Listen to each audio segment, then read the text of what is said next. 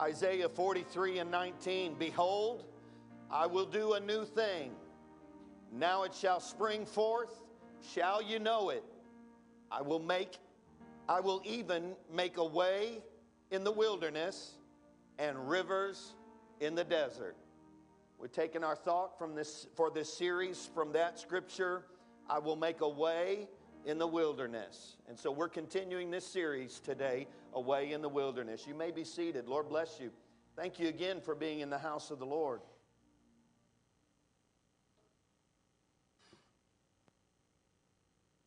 This series has been a multi week series. Uh, I got into this in my mind and I had my head wrapped around uh, really two or three things that I knew I wanted to talk about.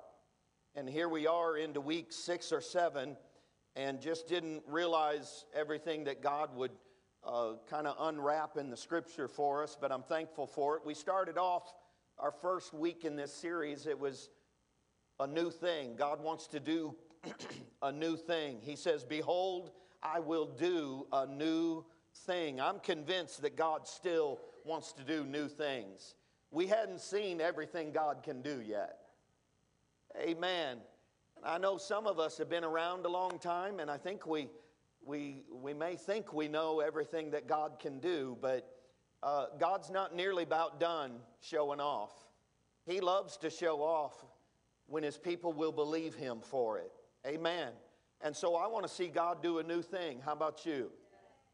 In my life, in your life, in this church, amen. I want to see God do a new thing. The second week, we talked about rivers in the desert. That verse talks about he will uh, make rivers in the desert. And I love that picture, that word picture, how in the midst of a dry place, God will do a, a miracle. And He'll put something that doesn't belong there, but because you're there, He'll put something there to sustain you. And sometimes we'll go through a season in our lives and it's nothing but dryness, it's nothing but wilderness. And yet, God will put something in the midst of your trial, in the midst of your chapter that you're going through that says, I know where you're at, and I'm going to put something there that doesn't even belong there, but I care about you so much, I'm going to put a river in the desert for you. Aren't you thankful for rivers in the desert? Hallelujah.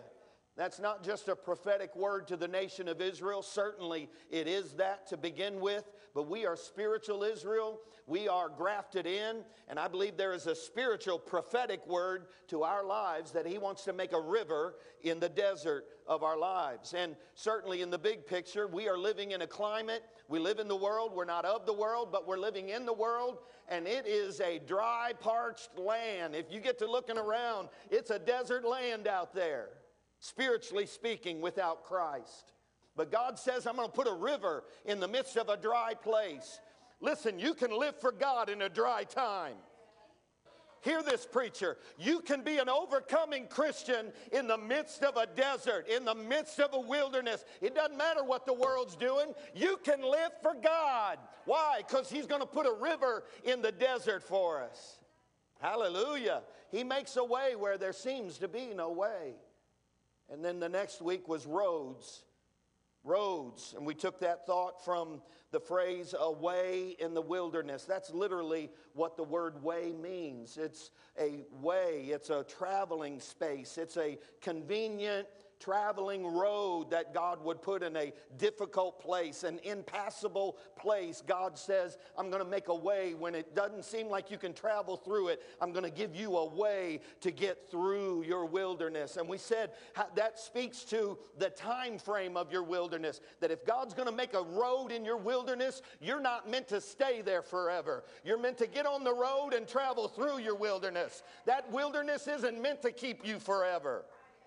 So, the way in the wilderness is meant to uh, project to us that we are to go through the wilderness, not live there forever. In fact, we said it was the will of God when the children of Israel passed through the Red Sea, that on the other side of the Red Sea was the wilderness. It was God's will for them to pass through the wilderness. But would have what should have only taken two or three weeks to pass through, it took them 40 years. It's not the will of God that we spend a lifetime in our wilderness. It's not the will of God that we die in our desert.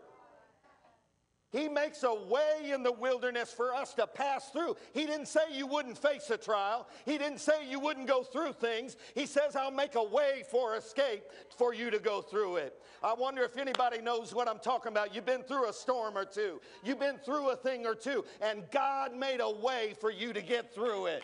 Somebody ought to give God praise because you came through the wilderness. I'm thankful that wildernesses don't last forever. They're not supposed to. Amen. But he didn't say they wouldn't come. He said, I'd give you a way in the wilderness. I'll give you a way to get through your storm. I'll give you a way to get through that difficult time. The next week, we preached on renewal, renewal in the wilderness.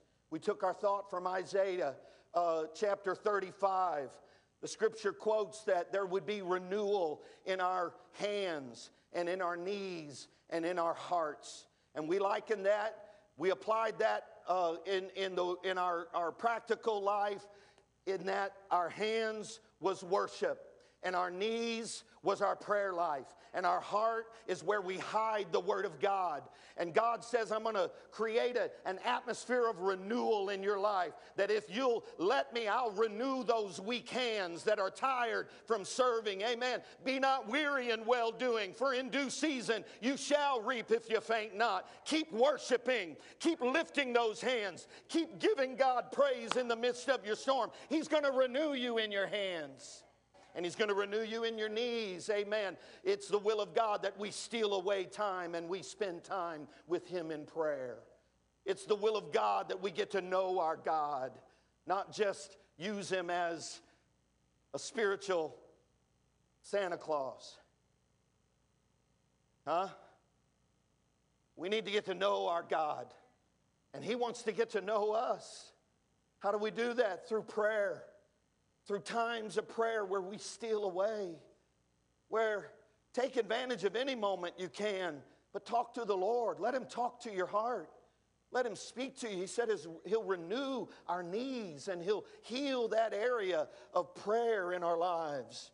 If you feel a, a coldness in your spirit, I dare you to set time aside and get to praying again. Hallelujah. It was hunger in the hearts of people in Los Angeles on the wrong side of the tracks that they saw a move of God on Azusa Street. Why? Because they got hungry to steal away with God and get a fresh touch from Him. And the Holy Ghost was poured out. 1906 in Azusa Street, thousands of people began to get the Holy Ghost. Amen. What a tremendous story. Why? Because they got renewed in their prayer life. And then we talked about being renewed in our hearts. The Word of God, that's where we hide the Word of God. It's important that we're reading the Word of God. Amen. It's important that you're reading the Word of God. I need a better amen in this house. Are you with me today? If you're waiting on a fancy sermon, you can clock out and go. This may not be your sermon. But I'm going to preach my heart to you, and I need you to preach with me today. Amen. Some of you acting like you're waiting on me to do a trick or something. I need you to come into this house right now. Amen. I need you to be present in this house right now. Would you do that? Hallelujah. God said He would renew our hearts. He'd renew our prayer. He'd renew our worship. Amen. When we get hungry for God, He'll do a miracle in the midst of impossibility. When it seems like there is no way, He'll do a miracle in our lives. We got to let Him restore some things in our hearts. Restoration restoration. We talked about how it feels impossible. You never feel like you're going to get your money out of that restoration if you're restoring an old car. Probably not going to get all the hours that you put into that car. That's not what it's about. It's about restoring the value of that thing. Amen. It's it's not about just getting your immediate gratification back. It's about seeing the value in something and putting it back to its former glory. Can I tell you, on our own merit, we're not worth a whole lot, but He loves us so much. Amen. If you're looking at my actions, it might not be worth a whole lot, but He saw past my faults, He saw past my failures, and He saw a value in me that was worth restoring my life and your life. Hallelujah. Hallelujah. And so God wants to do a work of restoration in our lives. That brings me to this message today. I'll be honest with you, the last uh, message on restoration, I thought I was done. I got to reading the Bible. God, you'll never exhaust the Word of God. You'll never exhaust the Word of God. So I stand here today. I don't know what next week's going to be like. I don't know what the following week will be like. We'll just wait and see what God gives us. Amen. But today, God showed me a scripture. I want to give you the Word of God, and it can change your life. Did you know the Word of God can still change your life today? You hadn't heard the best sermons yet, you hadn't heard the greatest messages yet. When we let the Word of God get into our hearts, it can change your mind. Hallelujah. And so I want to read to you today's text for this message Acts chapter 7, beginning with verse 35. This Moses, it says, whom they refused, saying, Who made thee a ruler and a judge? The same did God send to be a ruler and a deliverer by the hand of the angel which appeared to him in the bush. He brought them out. After that, he showed wonders and signs in the land of Egypt and in the Red Sea and in the wilderness 40 years. Woo! 37 This is that Moses which said unto the children of Israel, A prophet shall the Lord your God raise up unto you for, uh, of your brethren, like unto me shall ye hear, him shall ye hear. This is he, watch this, that was in the church in the wilderness with the angel which spake to him on Mount Sinai and with our fathers who received the lively oracles to give unto us. And so today I'm going to preach to you this message the church in the wilderness. Verse 38 this is he that was in the church in the wilderness. Whew. I didn't see that coming. I didn't know there was a church in the wilderness.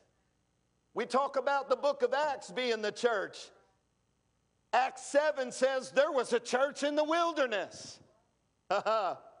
this text that we're reading from in Acts chapter 7 is the words of the apostle Philip, a lesser known apostle that we quote and read from of the 12 apostles.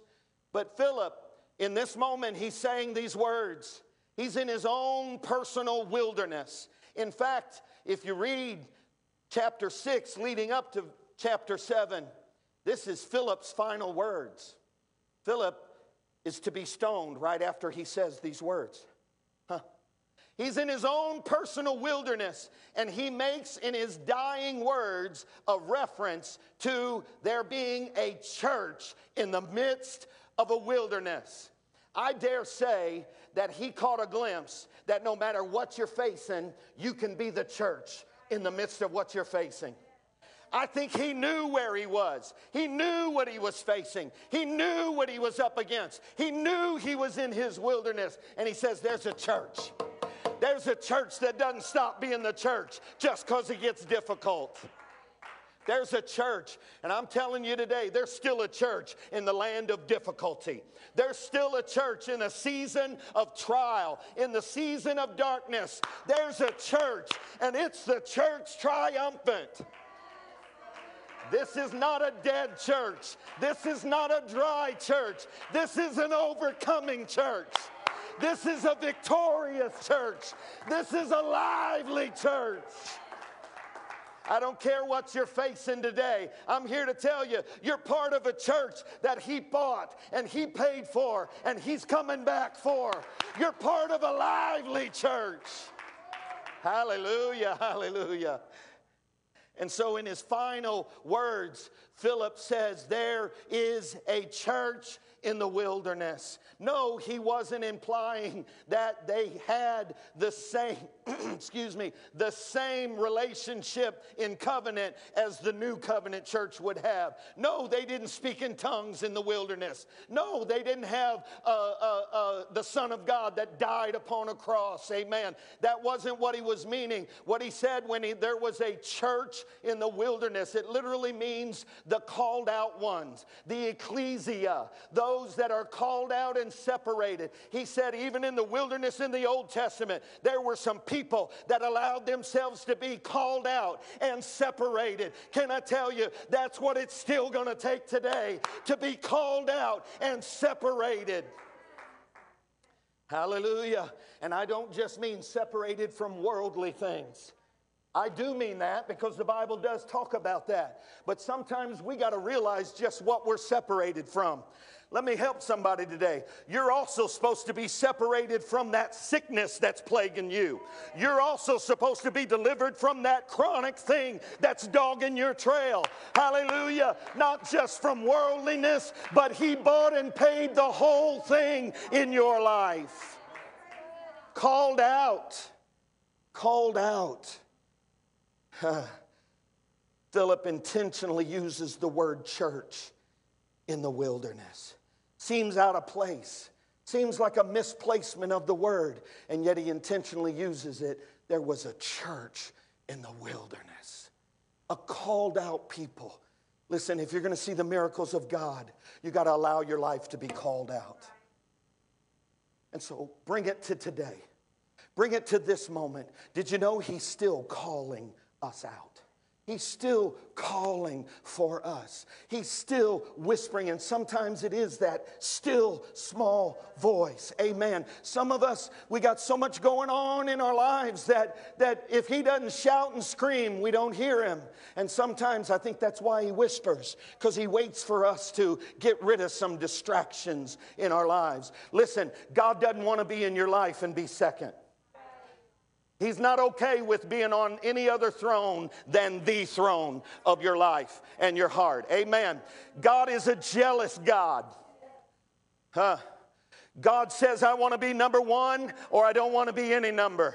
He doesn't want to be number two in your life. He doesn't want to be 14. He doesn't want to be anywhere else but on the, the throne and the seat of your heart.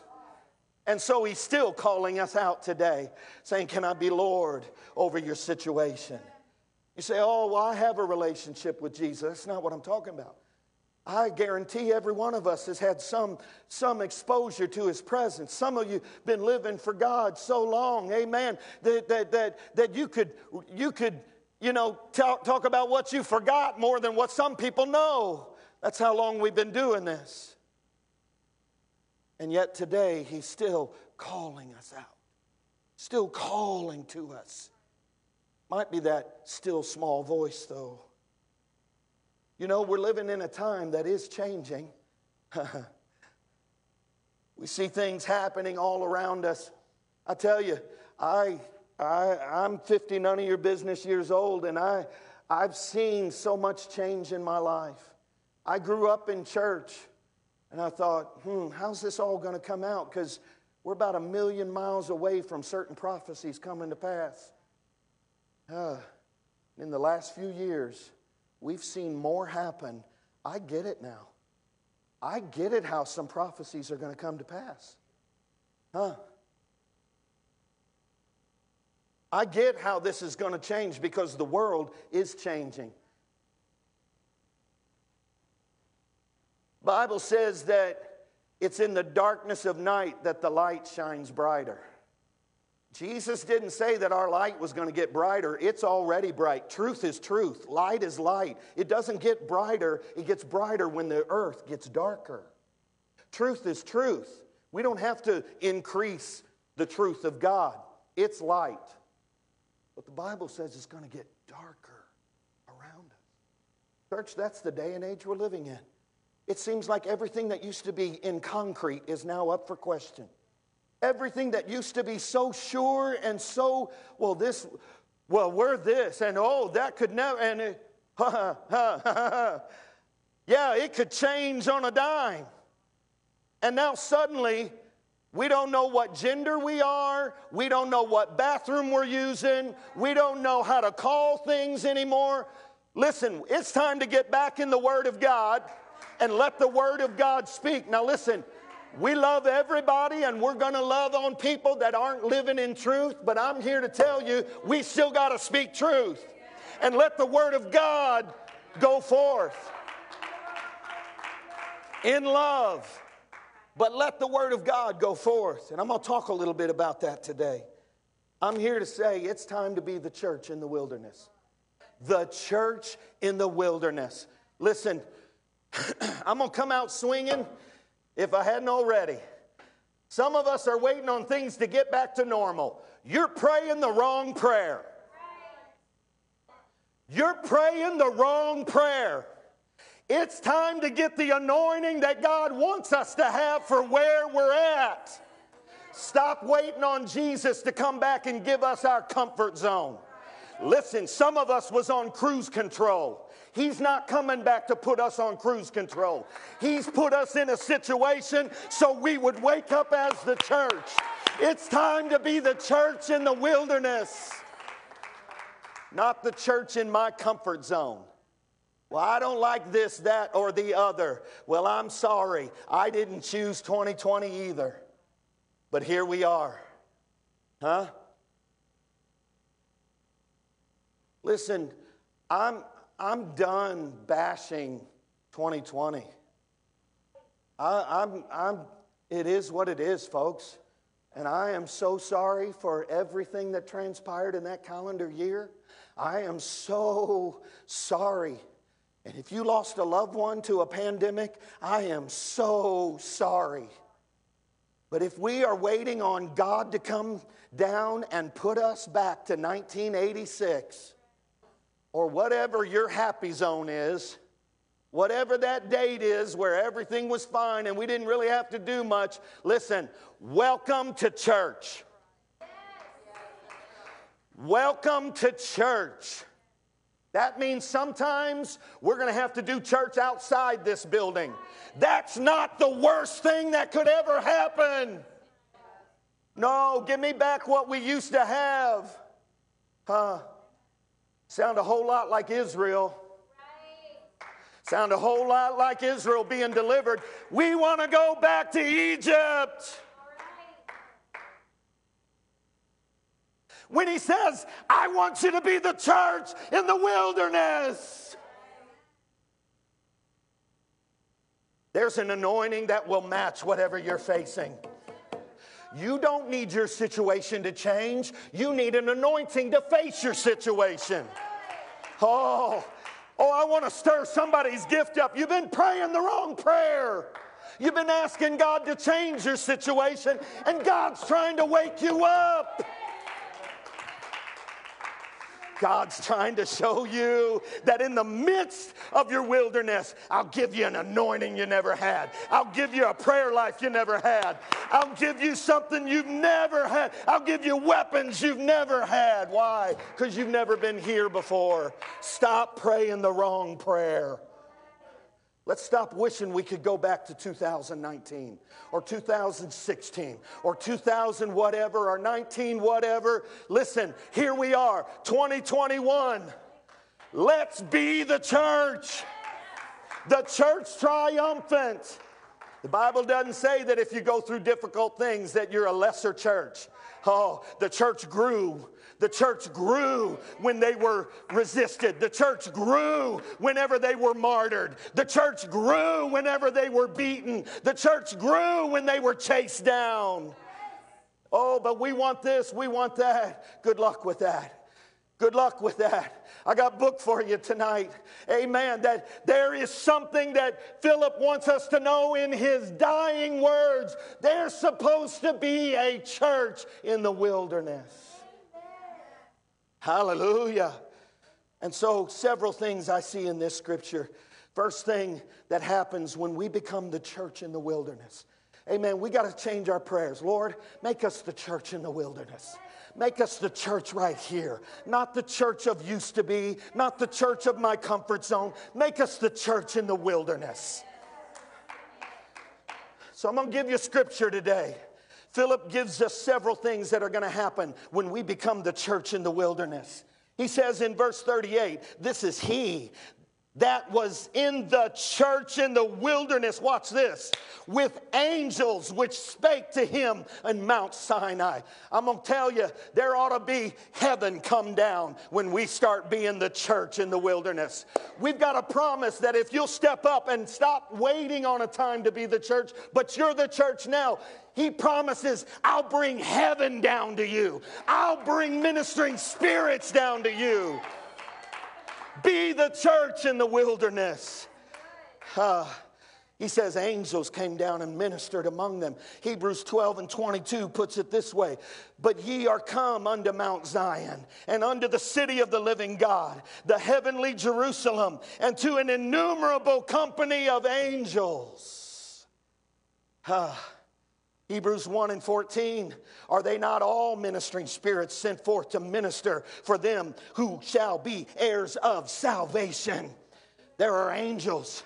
And he says, I want to send them down, but you got to be the church. So I got a word for somebody. We're waiting on angels, and he's waiting on us to be the church. We're waiting on him to come back us up, and he's waiting on us to wake up. He's not going to send angels to people that are not the church. you say, Well, I am the church, and I'm glad you are. But we got to be more than just the church. We got to be the church, according to Philip, in the wilderness. The church in the wilderness. And when you become the church in the wilderness, he says, I'll cause heaven to come down. Huh? I don't know about you, but I want some heaven down here. I'm tired. I'm tired of eking my way through life. I need a little bit of heaven. Can I get an amen in the room? I'm tired of eking my way. I'm tired of just, oh, from Sunday to Sunday, I hope there's a move from God. No, I need a little bit of heaven Monday through Saturday. I need an angel to show up. I need the Holy Ghost to talk to me on Wednesday, not just Sunday. I need to know that God is with me on Monday and Saturday, not just Sunday. But it happens when we become the church in the wilderness. He says, I'll bring heaven down. When we become the church in the wilderness, heaven comes down and angels pay attention. I got a book for you. I got another scripture that tells you that heaven pays attention when we become the church. 1 Peter 1 and 2. Unto whom it was revealed that not unto themselves, but unto us they did minister the things which are now reported unto you by them that have preached the gospel unto you with the Holy Ghost sent down from heaven, which things the angels desire to look into. Did you catch that? When we get busy preaching what we're supposed to preach, the angels come down and look into it. When we get to doing what the church is supposed to do, not waiting for a better time to do it, not waiting for a more convenient time to do it, not waiting until we feel like doing it. But when we get to be in the church in the wilderness, the Bible says, and angels desire to come and look into it. Heaven comes down when we become the church in the wilderness. Uh, you need another scripture? I got one for you. You're in luck. Likewise, I say unto you, there is joy in the presence of angels over one sinner that repenteth. Ah, heaven comes down when we get busy being the church. Hallelujah. Heaven comes down. When we let heaven truly come down in our lives, we don't just come to church, we become the church. When we let heaven come down in our lives, we stop just going to church and we become the church. Hallelujah. Can I wake somebody up today? This building is not the church, you're the church. This stuff you see is not the church. The building out on the highway is not the church. We're the church. We're already loosed in the land. We're already anointed. We're already gifted. Let's be the church in the wilderness. Hallelujah. I'm not waiting on a building. I'm not waiting on anything. Amen. I don't need this place to be the church. Oh, I've told you before. Put me at a gas station. I want to be the church. Take me to Walmart. I want to be the church. Put me on the job side. I want to be the church. Oh, you don't understand, Pastor. We can't do church outside.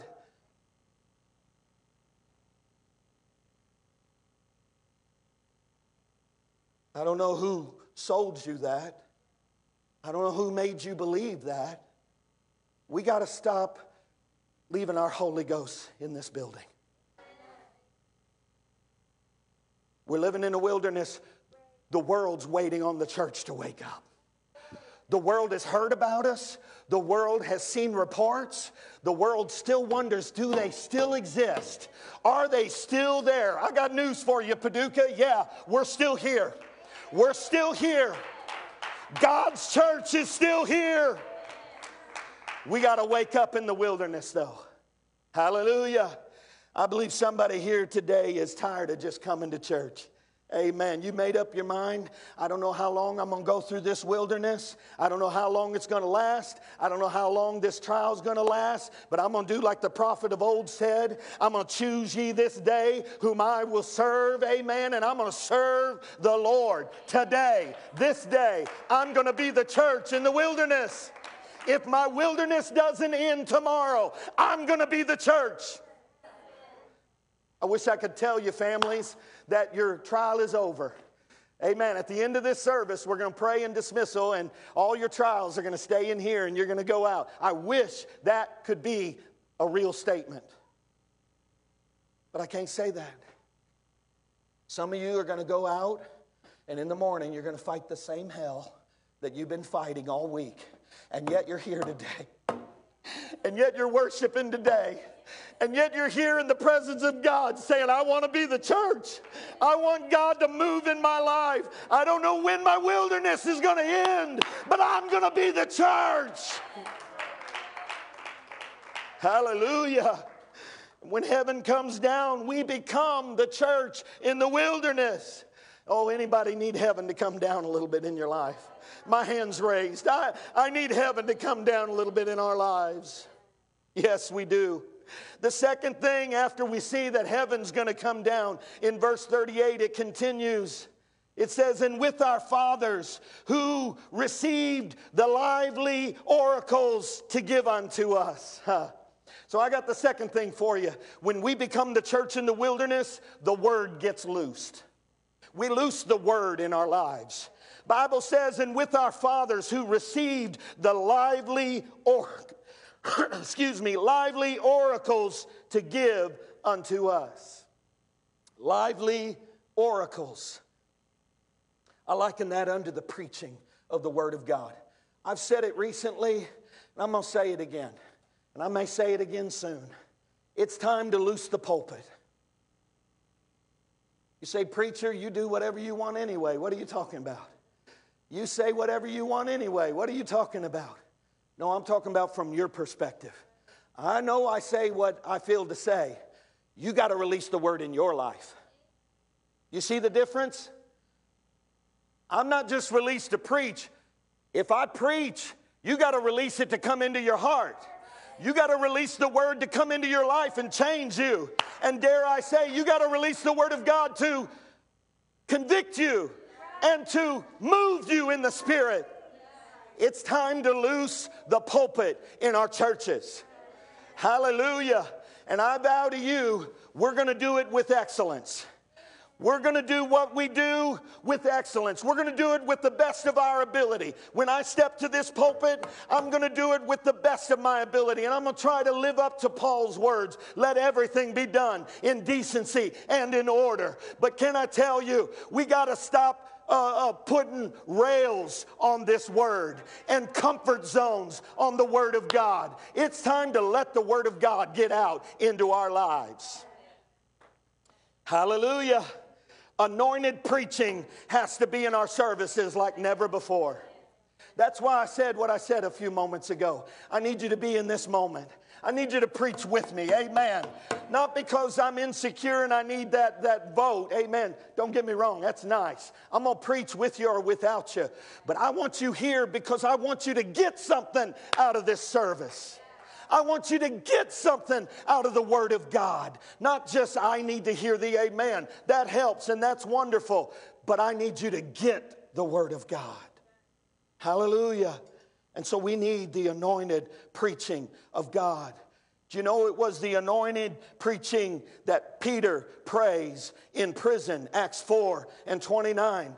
Now, Lord, look on their threats and grant to your servants that with all boldness they may speak your word by stretching out your hand to heal, and that signs and wonders may be done through the name of your holy servant Jesus. And when they had prayed, the place where they were assembled together was shaken, and they were all filled with the Holy Spirit, and they began to speak the word of God with boldness.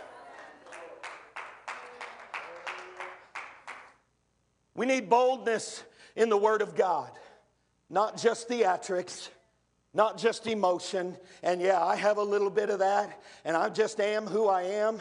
Sorry for you, but I'm going to be true to who I am. But that's not what I'm talking about personality. I'm talking about the truth of the Word of God. We need to let the truth of the Word of God so that when a missionary comes by on a Wednesday night, he can tell us that the blessings of God are still in the house of God, and we rejoice with it. Why? Because it's the truth of the word. Amen. You're not backing up a personality up here. You're not backing up a, a, person or a name. We're backing up the word of God. And if the word goes forth and it's one of the young people on a youth night, we ought to back it up and say, Amen. That's the truth. We don't follow personalities. Don't do that. Don't follow personalities. Well, I like this preacher better than that preacher. Don't be that person. Don't be that church. Let the Word of God stand. Let the Word of God stand. And let people grow in their ministry. Not everybody that gets up here is going to be a seasoned speaker or a seasoned preacher. Can we let the value of the Word still touch our hearts? We got to loose the Word in our lives. We got to loose the word. He says, when we become the, the church in the wilderness, that lively oracles are given unto us. Listen, don't minimize the word of God in your life. Don't minimize the word of God. Romans 10 and 14 says, How then shall they call on him in whom they've not believed? And how, the, how shall they believe in him of whom they've not heard? And how shall they hear without a preacher? Don't minimize the preached word of God. And I concede a lot of days I qualify for the scripture that says the foolishness of preaching. I get it. It may not be amazing every time we step to the pulpit, but at the end of the day, I'm really not looking for your vote on my personality. I'm looking for God to minister to your spirit through the Word of God. So we got to loose the Word of God in our lives. Can I just say it? You need a preacher in your life. I'll go one step further. More than a preacher, you need a pastor in your life. You need the Word of God to be loosed in your life. You need someone that you give permission to loose the Word of God in your life, and you're not always offended. Amen. I concede the church should attempt to correct in love and to preach in love, even rebuke in love. There ought to be an, an underpining of love in everything that we do. But having said that, we need to loose the Word of God to say what it needs to say in our lives. I've been here four years. If you're watching this online and you're not part of our church, I'm speaking to our church only right now. I've been here four years. And there needs to be an allowance for me to be pastor, not just your preacher on Sunday. Give me a little bit of leniency right now. I need to be more than just the person that does your preacher duties in your life. I say this in the hum- humility of the Holy Ghost. I'm not going to give an account for you when I get up there. Did you do this? Did you do that? As your pastor, I'm going to hear, Did you tell him the truth? Sure, I got things I need to do. Sure, I'm called to do many things. But above and beyond anything else, I'm called to stand in this pulpit and plead for your soul and come against carnality and get you to wake up in the midst of where you're at and be the church in the midst of your wilderness. I'm called to call you to an altar. Why do you open the altars all the time? Why, why do you do things the way you do? I don't know. I'm just me. But we're trying to have church. We're just trying to have a move of the Holy Ghost. At some point, I need you to let me be more than just your preacher. I need to be more than just somebody who goes and have coffee with you. And yes, I want to go have coffee with you, but I need to be your pastor because I'm going to give an account for what I say over your life and what you let get spoken into your life. But when we become the church in the wilderness, uh, we loose the word. The Bible says that they received lively oracles that were given unto them. Lively oracles. So I want to say at the end of this point in the message the Word of God is alive. The Word of God is alive. My preaching may not be, my preaching may be lacking. Fine, but the Word of God will not come back void. The Word of God will change your life. The Word of God, and I pray I do as good a job as I can with it. But if you receive the Word of God, not personality, not sermonizing, but the Word of God, it will change your life. I promise you, it will change your life, but you got to loose the word in your life. Got to loose the word. Hallelujah. Hallelujah. Furthermore, we get authority when we loose the word. You want authority in your life? You want to increase that quotient in your life where, where demons listen to you pray? Now, don't get me wrong, that, that's not automatic. Because even the disciples came to Jesus and said, Hang on, why when we prayed did that demon not go out? And he said, Some of these things go not out but by prayer and by fasting. Uh, you want to increase the authority in your life? Loose the preached word in your life. The two go hand in hand. You're not going to be anointed without the word. You can have personality without the word. You can have words without the word. You can have you without the word. I can be me without the word, but you can't have authority without the word. It's the word that looses dominion and authority in your life. Watch this. The centurion, Matthew 8 and 8, answered and said, Lord, I'm not worthy that thou shouldest come under my roof, but speak the word only. Huh.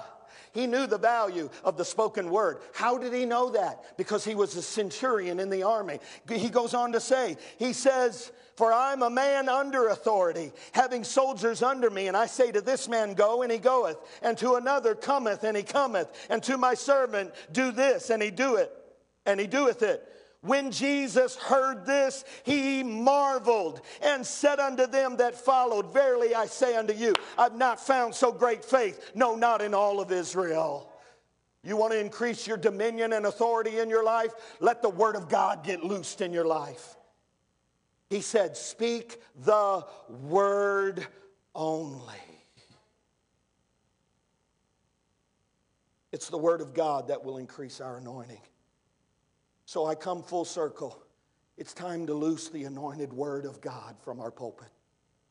Why? Not just for sermonizing, not just for, for good messages. That's not what we're doing. We are loosing the word of God because we want, we're the church in the wilderness and we need greater authority. We need greater dominion. We need greater power. So we got to loose the word. Hallelujah. It's time to be the church in the wilderness. You know, uh, the business of Lord, send them in, send them in. I don't really think that's effective. I really don't. I, I, don't. I don't think it's effective to say, Lord, I'm the church, but I can't be bothered. I, I'm, I'm what you called me to be, but I can't be bothered with anyone else becoming what they need to be.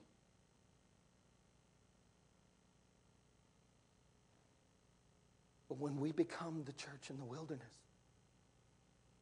guess what it stops becoming about? Building? We, we don't need the building. You can go have church on a parking lot. We, we don't need this.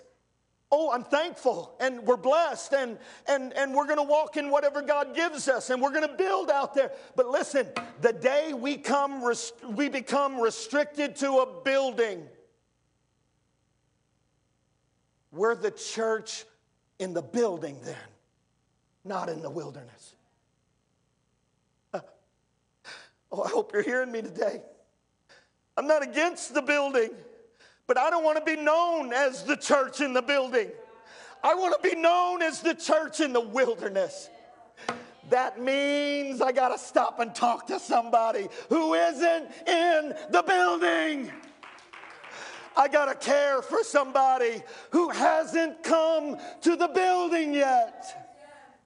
Oh, this business of us four and no more, that is so anti biblical. That is so unfounded in the Word of God. He said, Whosoever will, let them come. We got to go get them.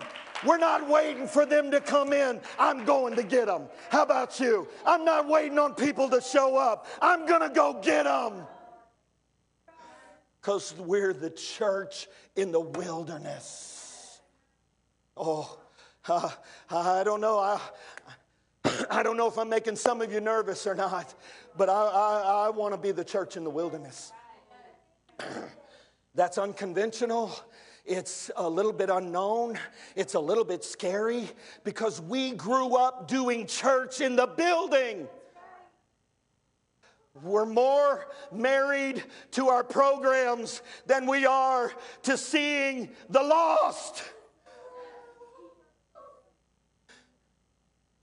We come in and we do the same thing in every service because that's how we've always done it. And we're more married to our programs. We're more married to our comfort zone. We're more married to, we're watching the clock, preacher. And thankfully, I've not seen one of you do that since I've been here in four years. But if we're not careful, we get married to our programs, and God's waiting on us to wake up and become the church in the wilderness, the church on your job. I'm thankful for what we have, and we're going to keep building because some people need to come to a place. They need to get to a place. But listen, that's not where it starts. It starts on your job, it starts in your friendships, it starts out in the community. Oh, oh God, loose the church in the wilderness. Oh God, loose us into the wilderness. If it was all about formality, Jesus would have come up out of the water and went straight to the synagogue, but he didn't do it. After John the Baptist baptized him, the Bible says, and straightway he went into the wilderness. Why? Because some things had to happen that wouldn't happen in the synagogue. It happened in the wilderness. Oh, hallelujah. It's time to get out of the church and into the wilderness. Pastor, you're scaring us. No, I'm in the book today. You want a greater anointing? Get in the wilderness. You want to increase your prayer life? Get into the wilderness. Oh, Pastor, we hadn't heard it this way before. Listen, we're so busy trying to create safe zones so we don't stand out in the world. It's time to stand out. It's time to be the church in the wilderness. It's time to be a drink of water in the midst of a dry place. It's time to be a river of living water to people that are thirsty. But we got to get out of the building and be in the wilderness.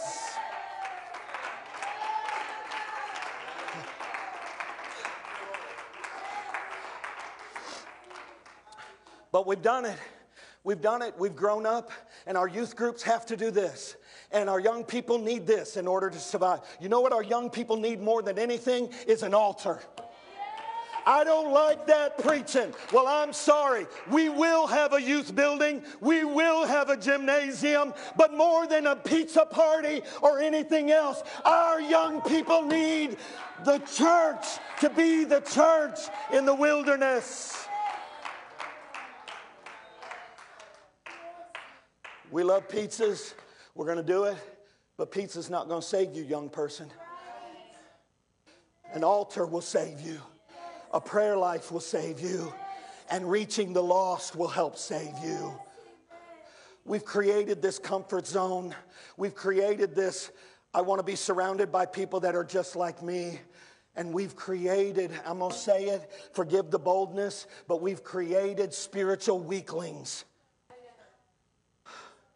We've created a church atmosphere where we don't know how to pray, but I can tell you the statistics of my basketball team. I don't know how to, to quote the word, the word, but I can tell you what, what this show said. How am I doing? Are you with me today? I'm preaching about being the church in the wilderness. Oh God, forgive us. Oh God, forgive us for being addicted to games online, and yet we can't read your word. And I'm not against games online. Oh God, forgive us for how much time we spend on Facebook and yet we can't read the book. And I'm not against Facebook. Oh God.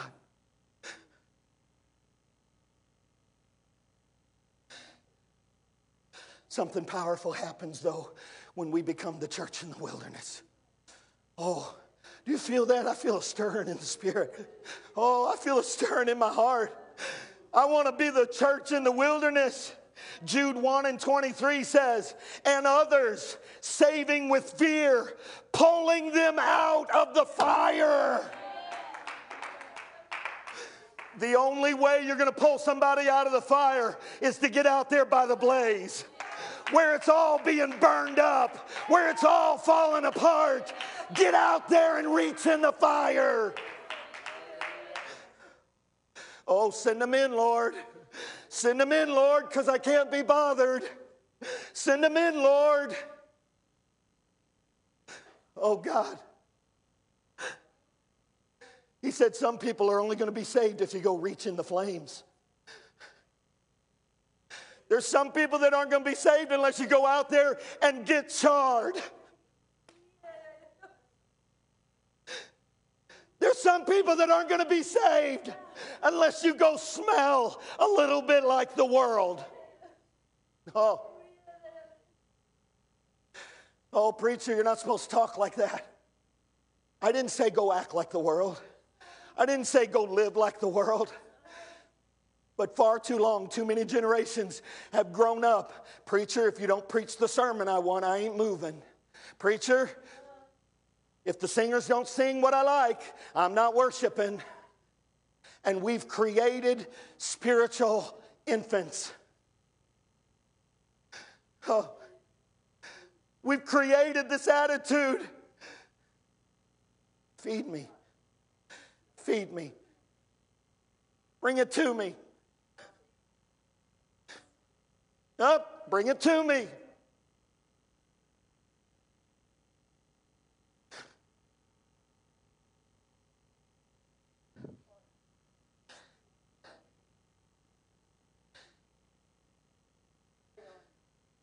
You need to go be with the world. Huh?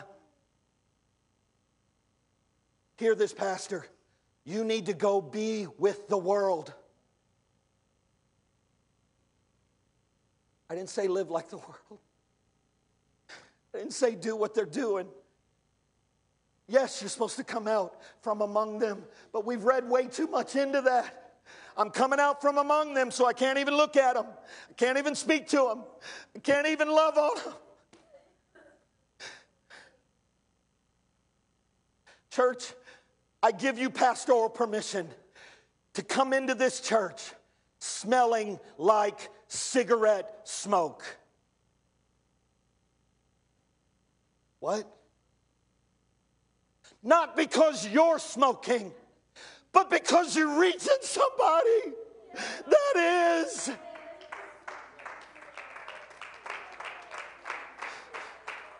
I give you pastoral permission to go be with people. I didn't say go to the bar and have a drink with them. But go be with people that are not like you. It's the only way you're going to win them, Brother Mark. If you go be with people that are not like you, send them in, Lord. Send them in. I can't be bothered. No, we can be bothered. In fact, Calvary, we got to be bothered. I said, we got to be bothered. We got to be bothered. We got to be bothered.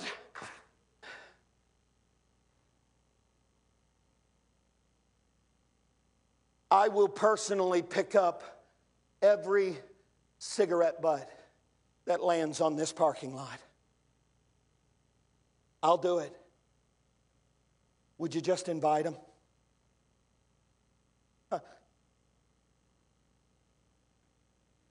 Church, are you okay if we put ashtrays on the outside of the building?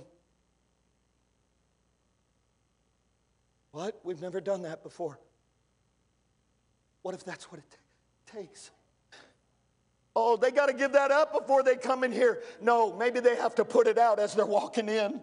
But if we'll be the church out in the wilderness, they will come in. Oh, God. Matthew 16 and 18, Jesus turns to Peter. He says, On this rock I will church and be the church outside the church. Hallelujah. See, the world's waiting on a loosed church. I didn't say a loose church. I think sometimes the church is looking for a loose church. Let's just let the word speak. Let's line up to the word. Huh? and start living for God and be loose to be the church out in the wilderness. You know, they're waiting on, them to come, uh, on us to come. It's like the building on fire. They're waiting on the fire trucks to come. Firemen don't turn the hoses on at the firehouse.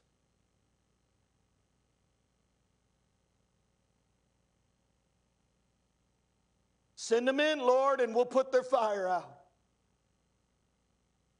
Firemen take the water and the apparatus and everything that will save their life to the burning building.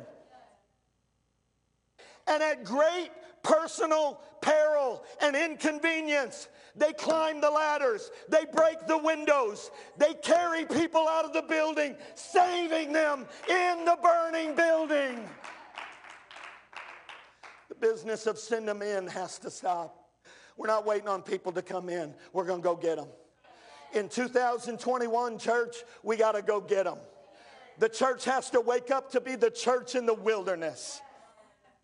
And if we loose the word and we let heaven come down, we will be the church in the wilderness. And finally, I see in this set of scriptures that the third thing that will happen is miracles. Miracles will be automatic when we are the church in the wilderness. The Bible says miracles, signs, and wonders. Watch this, verse 36. Philip puts it this way And he brought them out after that, he showed sign, uh, uh, wonders and signs. Where? Where did he show miracles? In the land of Egypt and in the Red Sea. Oh, I want to go to the promised land. No, no, no, no, no, no. The miracles, the signs, the wonders aren't in the promised land. That's the reward. The miracles are in Egypt, in the Red Sea, and watch this, and in the wilderness. Oh, send them in, God, and we'll have miracles. No, the miracles are out there. The miracles are in Egypt, church. The miracles are out there. The miracle signs and wonders are out there.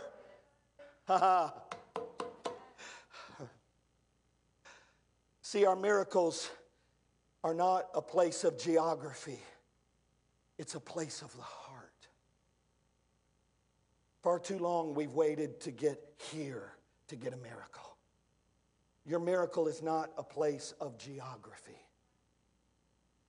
Your miracle is a place of your heart. If you're without the Holy Ghost, you do not have to be standing up here to get the Holy Ghost. I have a personal friend that I grew up with that he sought for the Holy Ghost, sought for the Holy Ghost, sought for the Holy Ghost, didn't get it, even got discouraged. He's driving down the road with tears in his eyes. He said, Okay, God, I've had enough. I need the Holy Ghost. On the side of the road, he lifted his hands in his car, and God filled him with the Holy Ghost with speaking in other tongues. You do not have to be in the church to get the Holy Ghost. Hallelujah. You can be the church in the wilderness and get the Holy Ghost. Your friends can get the Holy Ghost. You can be restored and renewed in the hospital.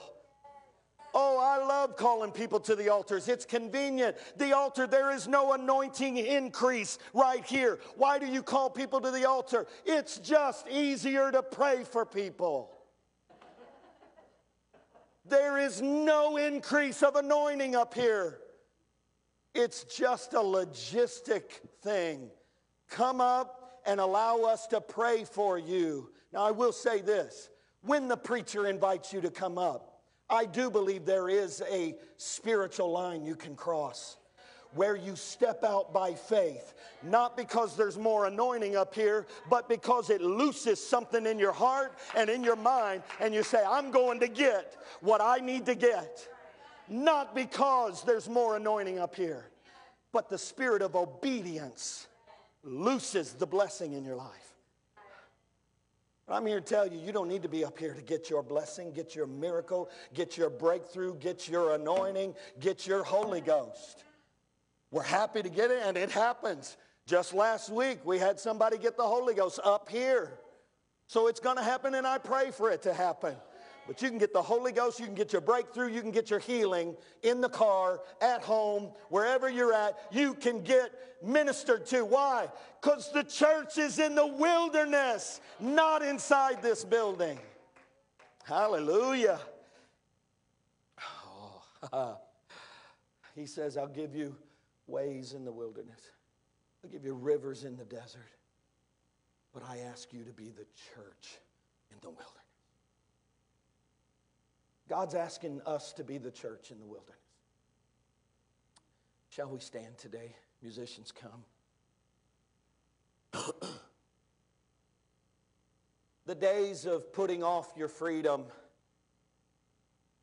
until life says you can have it, it's over.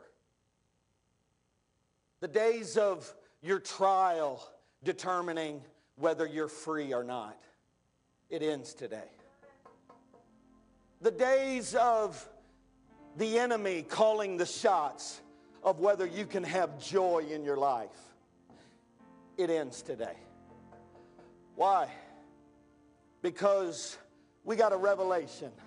The Word of God says, hey, devil, we don't have to be a church to have victory. We're the church in the wilderness. I don't need a certain particular sunshine to be in my life for me to feel joy? I'm the church in the wilderness. So go ahead, storm. Go ahead, wind, blow. Go ahead, lightning. Go ahead, waves. Come on and crash in. I'm the church in the wilderness. You can't keep me down. So keep talking, devil. Keep talking, enemy. Keep blowing, storm. I'm the church in the wilderness. Huh. Time to stop serving God only when it's convenient. And it's time to stop questioning whether you have a relationship with God just because a trial comes around. There are good people in the Bible that went through hell and they were in the will of God. Bible says Joseph was in a pit, he was in a prison, sold into slavery, And yet, three times in Scripture, the Bible says, and the Lord was with him. but wait, God was with me, so I shouldn't be in prison. Sometimes you'll face things. Why? Because you're the church in the wilderness. Joseph hadn't done one thing wrong. What was Joseph doing? He was being the church in the wilderness. Philip says, there was a church in the wilderness. They were called out ones. They were the ecclesia. They were the ones that allowed God's hand to be upon them and do miracles in their life. They weren't just the church in the promised land, they were the church in the wilderness. In your hearing, I want to give you one final scripture that I want you to chew on this week. Very familiar scripture. Hebrews 11 and 1. Now, faith is the substance of things hoped for, the evidence of things not seen. Faith. But there's a word before faith. That word now, I did a, a, a, word study on that word. That word can fall into four categories in the English language. It can be a noun, it can be an adverb, it can be an adjective, or it can be a conjunctive, depending on how it's used. As a conjunctive, you can use the word now and it's pointing to the noun, saying that in light of this, this should happen. So, as a conjunction word, if you say, now faith is the substance of things, now is pointing to faith and saying, now if you'll hear the rest of what I have to say, you'll find out that faith is the substance of things hoped for. So, it's a, compre- uh, uh, a progressive word, it's a conjunctive, it points to something that's coming. That's one way to use the word now. But there's a second way in this verse that it could be used. It could be used as an adjective where it doesn't just point to a word that's coming, it describes the word that's coming. Oh, I hope you get that. The word now is not just saying, hang on a second, there's a word that's coming. The word now as an adjective can be the word that describes the word that's coming. So, as an adjective, you could read Hebrews 11 and 1 as now faith. Not yesterday's faith, not someday's faith, but now faith. That changes what that verse could mean. Now faith is the substance of things hoped for, the evidence of things not seen. You say, Pastor, why are we doing a, a word study on Hebrews 11 and 1? Because now we're living in tumultuous times. Now we're living in chaos. Now we're living in a dark, dry world. And yet Hebrews 11 and 1 comes along and says, Now faith will get you things that you can't see. Now faith will get you an anointing that's right there. Now faith. Oh, you mean we don't have to get out of 2020 to have our faith back? No. You mean we don't need a different year to have our, our breakthrough? No. You mean we don't need a, a, different set of circumstances to have an overcoming breakthrough experience in Christ? No. Now, faith. You mean we, we don't need a different president? Huh? You mean we don't need a different cultural climate? No. Right in the midst of everything we're facing, now faith is the substance of things hoped for. Now faith right now, in whatever you're facing, in whatever you're going through. Now faith. Now faith. You say, Pastor, I don't have great faith. That's not what it's talking about. The measure of faith. Go get your measure of faith and bring it in the now. You don't have to have great faith. You don't have to have amazing faith.